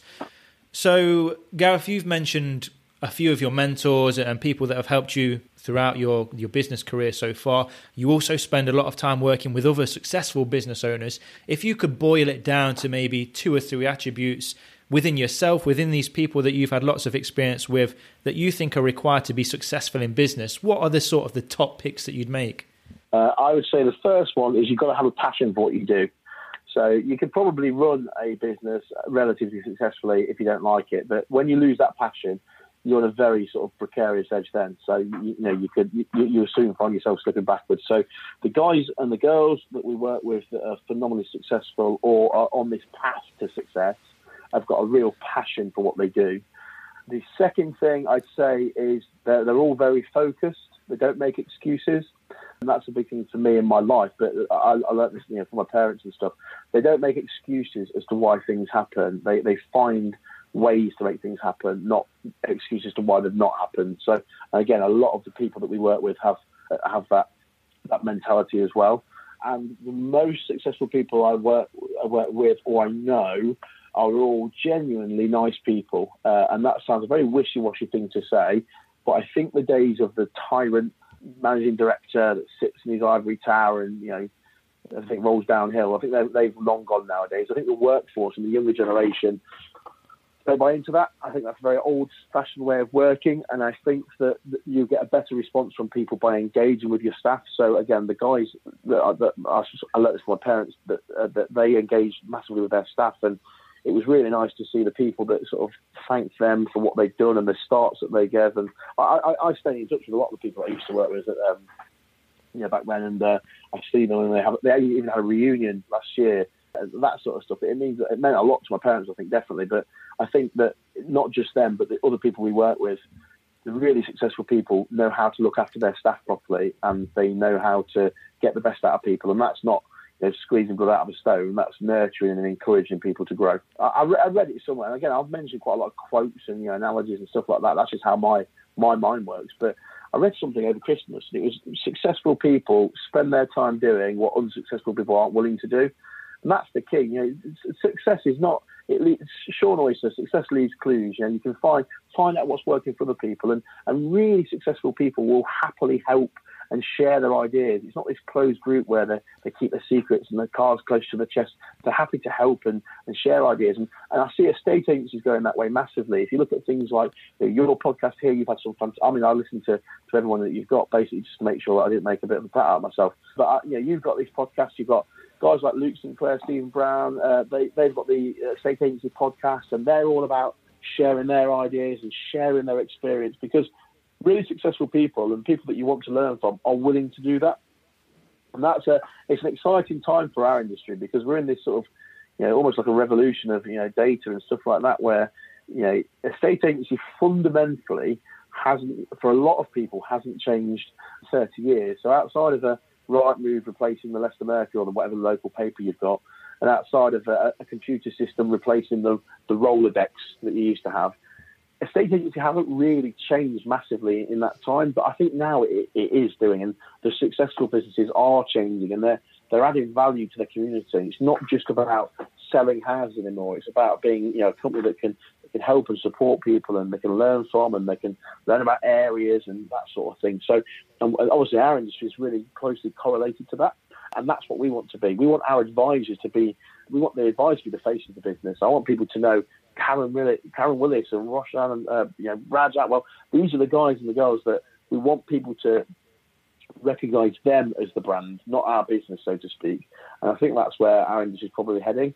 I think tech's going to play a big part of that but it's an exciting time for us. So, what's been the best piece of advice you've received? Right. So, actually, this is just from the top of my head. So often, if it's if it's the first thing that's coming to mind, it's probably right, isn't it? That's how I work. But I went to a talk once at Legal and General, and Theo Paphitis gave a speech on stage, uh, the Dragon's Den guy, and he said top three advice in business was to make money, have fun, but don't forget to make money.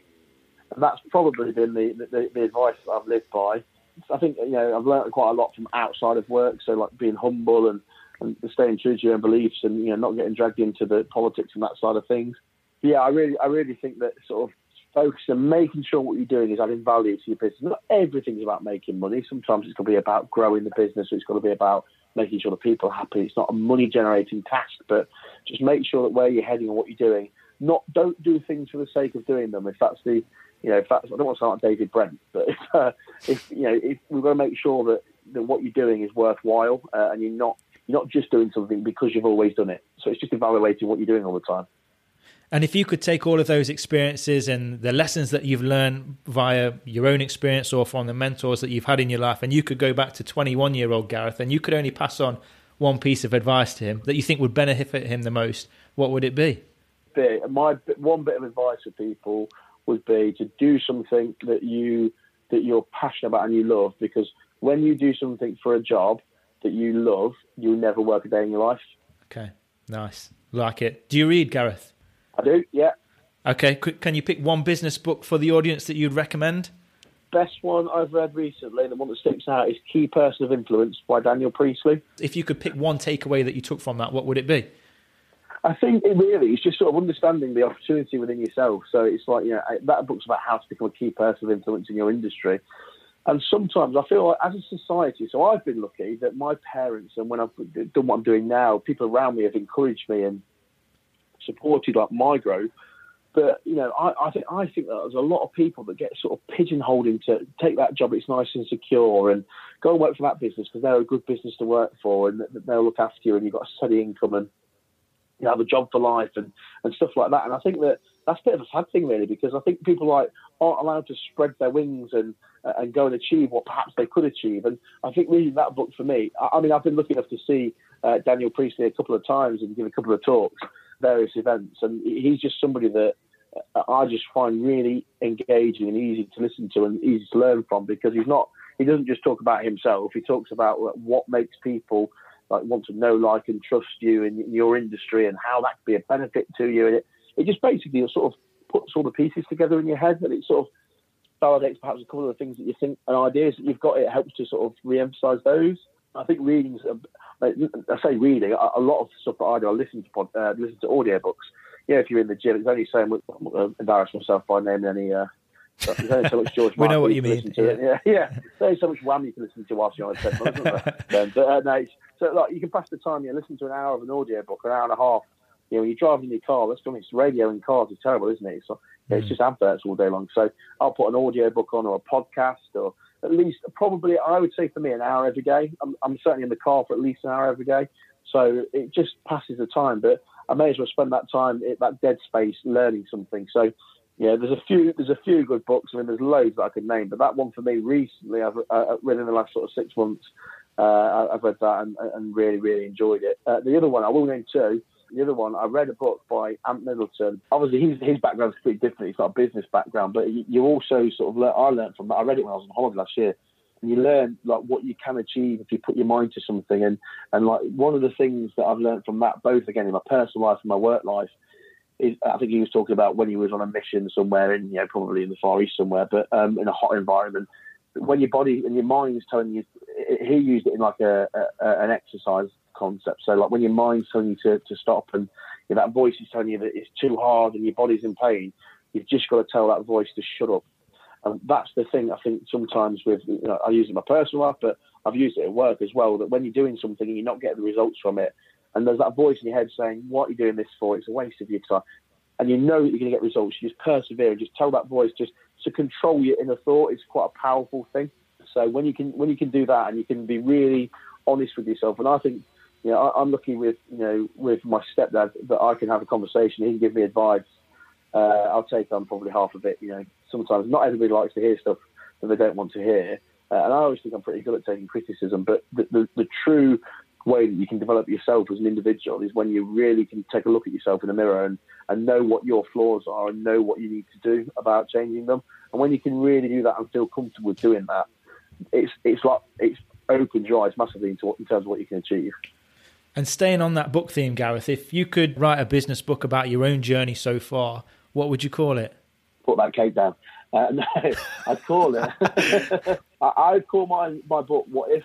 That it just be called "What If" because it's something that again I've not learned this from anyone. It's just these thoughts that I've had that you know, what if you did this every day? And what if you changed that behaviour? What if you tried this? And what, we have a saying that we use in work. So we want people to do what ifs rather than if onlys. So don't like if only I'd done that, and if only I'd ranked three people every day, and if only I'd spent my time we don't want excuses. It's what if. And I, I genuinely believe that, you know, people like, you know, Richard Branson, I won't suggest I'm Richard Branson before anybody sort of starts commenting on that, but they've obviously created this massive, massive global business. But that, that, that will happen to other people moving forward. And what if we, we, we did things, we tried things, and we, we broke the mold a little bit, and we kept persevering, kept improving? What would be possible if, if we kept doing that all the time? And that's the exciting bit for me. Like, so I, I want to see how far I can take this and how far, what, how much we can grow. And that's the that's the bit that drives me. It's like, and the, the where I'm really lucky is that you know staying grounded is, is quite easy to do because obviously you've got the day to day running of the business and that sort of stuff. But the what if bit is exciting because nobody, my parents, my mum and my stepdad, they never, uh, or Sean for that matter, they don't sort of go, yeah, that's a great idea. But why don't you just focus on just getting a little bit bigger? And they're just like, yeah, go for it, see what you can achieve. And that's the that's you know I'm looking in that respect. I know there are people out there that, that that don't have that perhaps support and that confidence put in them, which means that you know sometimes they get sort of pigeonholed into roles and they probably don't realise their full potential. Now, you mentioned Richard Branson there. Do you have any other sort of inspirational entrepreneurs and business people that you look up to? Yeah, I, I do. So more so, not, not nobody that anybody has ever heard from. I, have just got say, I'm quite lucky that in my sort of actually before my social network, I've got people that have got businesses or very senior people within businesses, and I'm quite lucky that I obviously spend my social time with these people, and we do have a. If I go for a coffee or have a beer with people, I can I learn from people around me.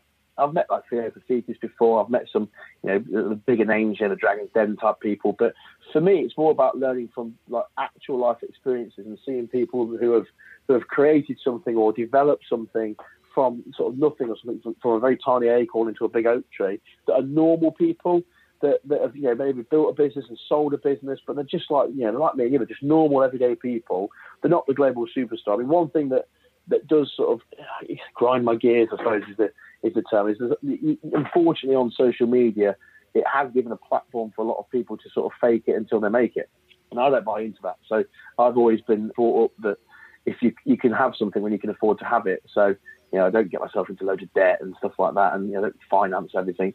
That's just the way that I was brought up. But unfortunately, social media nowadays, you, you see so many like young people taking photos in Lear jets and Ferraris and stuff like that, and you know that's great. But I, I think for me, it's about sort of staying true to who you are and what you're trying to achieve. And for me, what helps me is is my network of, of friends that have, that have, been through similar experiences. So obviously my parents, I've got a few of my, my, my, friends that have got businesses and that have sold businesses.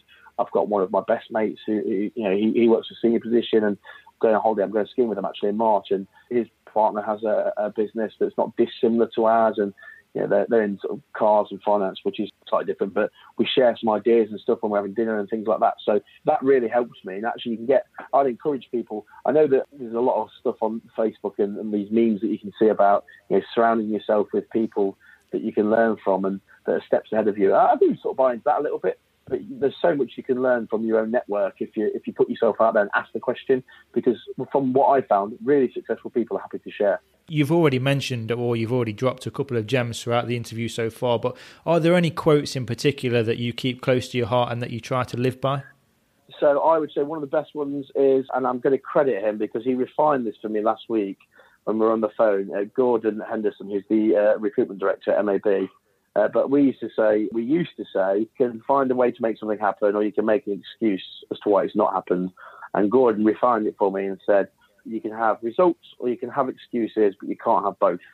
And actually, nice. I think that's really quite powerful. So yeah, I do like, like that. Uh, so that that's one. Uh, we use that quite a lot, and I think really the other you know, other other things that we use is, you know, going back to our core values again. We I keep talking about people being the best versions of themselves, and I want to be the best version of myself. And that, uh, obviously, with everybody, there will come a stage where you reach your sort of your summit, your Everest. You, will get to your level, and you know, you, maybe you can push on a little bit more from there. And I just want to find out what mine is and just see where I can get to. So, you know, I think it's just about telling yourself, you know, you can, you can achieve something and, and keep pushing yourself forward. And that's the thing. The voice that I hear in my head every day is like, what if? Like, you know, what if you did, if you did this now? And What if we we put ourselves out there to go and work with this big estate agency business? And yeah, it'll be a challenge. It'll be a lot of hard work. It'll be a lot of time, a lot of hours. But what if we did it really well? What could happen then? So that's probably the other one, the, the what if thing.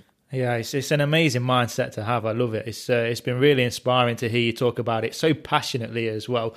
Now, I've just got a couple more questions before we wrap up for this evening, Gareth. So, first one being, if you could summarize again all the lessons, the experiences, the challenges, the triumphs, the successes, the failures, the learning so far, and you were sat in front of somebody who's about to start in business, and you could summarize three things that you could pass on to them that you feel would help them get off to the best start and build a great business and be happy within themselves, what would it be?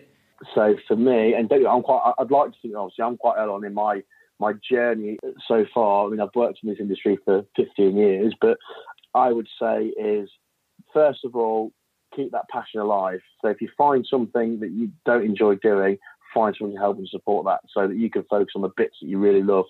The second thing will be find what your path is and, and drive it. So if don't let things to, to, leave things to chance. Don't take your eye off the ball is probably a good way to, to, to do that. Uh, and the, the, the biggest thing is just don't be complacent because the, I think we're going to see this revolution over the next sort of three to five years of younger people. Uh, you know, the people that are born in the 90s that are now coming, they're going to be business owners. And this young um, generation of business owners are going to be something different and they're going to be something quite special. And if you leave things to chance, somebody younger than you and more passionate with more energy is going to take your business from you. So that is a, a big a big thing for me is to is to make sure that I stay on the top of my game and actually to listen to these people and to, to realize you know what the opportunities are there because you know you have seen the reason that you guys are so successful is because you're different to, to, to, to, your competition. If you just rely upon this is the way it's been and everything comes back round, it's cyclical, you'll, you'll be out of business very quickly. So it's listening to the people that, listening to the, those people that, the up and comers often, yeah, yeah, they've got a long way to go. And I feel like I'm right at the, I'm on like the second step of my 10 step journey in my, in my head. But I want to listen to those people that are on step eight or nine and, and find out what they've done so well but also like work out their flaws and sort of work out what what could drag them back down to a five or a six and make sure that I don't make those mistakes. That's is that two things. I'm going to give one more. Uh, the third thing would be as well is to get yourself a mentor, whether you pay for it, whether it's somebody you know, a family member, but it when it's your business and you're accountable to nobody, it is tough. It really is difficult, and just to sort of have somebody to run ideas past and to discuss things with. It might be another business owner that you work with. It might be somebody that's you know you've worked for in the past that supported you. It could be family. I've, I've got a couple. I've got Sean. I've got my, my stepdad, my mum. I've got friends that have got successful businesses. So I'm really lucky that I that I have that that network of people around. But it's been it's worth its weight in gold to me because sometimes I can go for maybe go for a pint with my stepdad on a Sunday afternoon and we'll say, I've got this idea and listen to it. And in my head, it's the best thing that's ever happened. And he'll just mention one thing and I'll go, yeah, I've not thought about that actually. So I probably need to do a bit back to the drawing board. Uh, or sometimes I'll have an idea and I'll go to Sean and go, Sean, how about this? What if we tried this? And he'll go, fantastic, let's let's do it. And it gives you that confidence and passion to, to run with an idea. So definitely, but my top one would be get a mentor. Okay, amazing. Three great insights there. Thank you for sharing that. And my final question for today, Gareth if people want to find out more about you and, and, find ways of connecting with you or find out more about the service that you and the team offer at Mortgage Experts, where can we find you? I suppose the easiest way is LinkedIn. So I'm quite active on LinkedIn. I'm on there every single day. So you find me on LinkedIn, Gareth Love.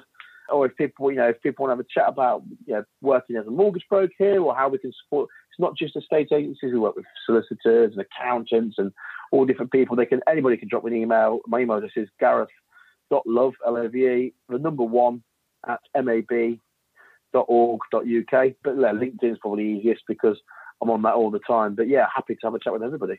Yeah, and for any of those links, email addresses, books that we've mentioned, or any other resources, all of those will be included in the show notes at benjaminbrain.co.uk forward slash Gareth dash love that wraps it up for tonight, Gareth. I just want to thank you so much for taking out your time to, to join us on the Truth About Business. Thank you for being so honest and open and sharing your own experiences and truth so far. I've, I've loved every moment of it, and I, I feel fired up. I feel passionate I feel inspired to go in and get some some serious work done. So thank you for joining us. No, thank you. I shall get my ego out the door now, but thank you very much. No, it's, it's genuinely been amazing, and I just want to wish you and the team all the best of success for the future. I know we're going to be keeping in regular contact anyway, so who knows, there might be a part two down the line.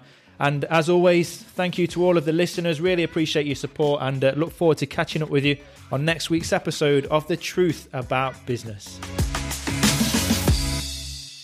One final thing before you go if you enjoyed this interview and want to make sure you don't miss out on the next episode with another real life business champion, make sure you subscribe via iTunes, Spotify, your favourite podcast app, or by visiting my blog at benjaminbrain.co.uk and hitting subscribe. At the blog, you'll also find the show notes to this episode, which includes all the relevant links to the website, social media channels, contact details, and anything else that was discussed in the episode. Just type in the name of the guest, and that will bring that right up for you. And finally, I'm always on the search for great business owners who would be happy to spare just a couple of hours of the time to share their business experience with our audience. So, if you know of anyone that would make a great guest or you'd like to feature yourself, just let me know. send an email to hello at benjaminbrain.co.uk and I'll reply personally as soon as possible. Also, if you've got any feedback, questions that you'd like me to ask our guests, or any other suggestions, I am definitely all ears. That email address again is hello at benjaminbrain.co.uk.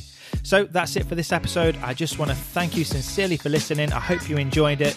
Stay hungry, stay fearless, get out there and make it happen.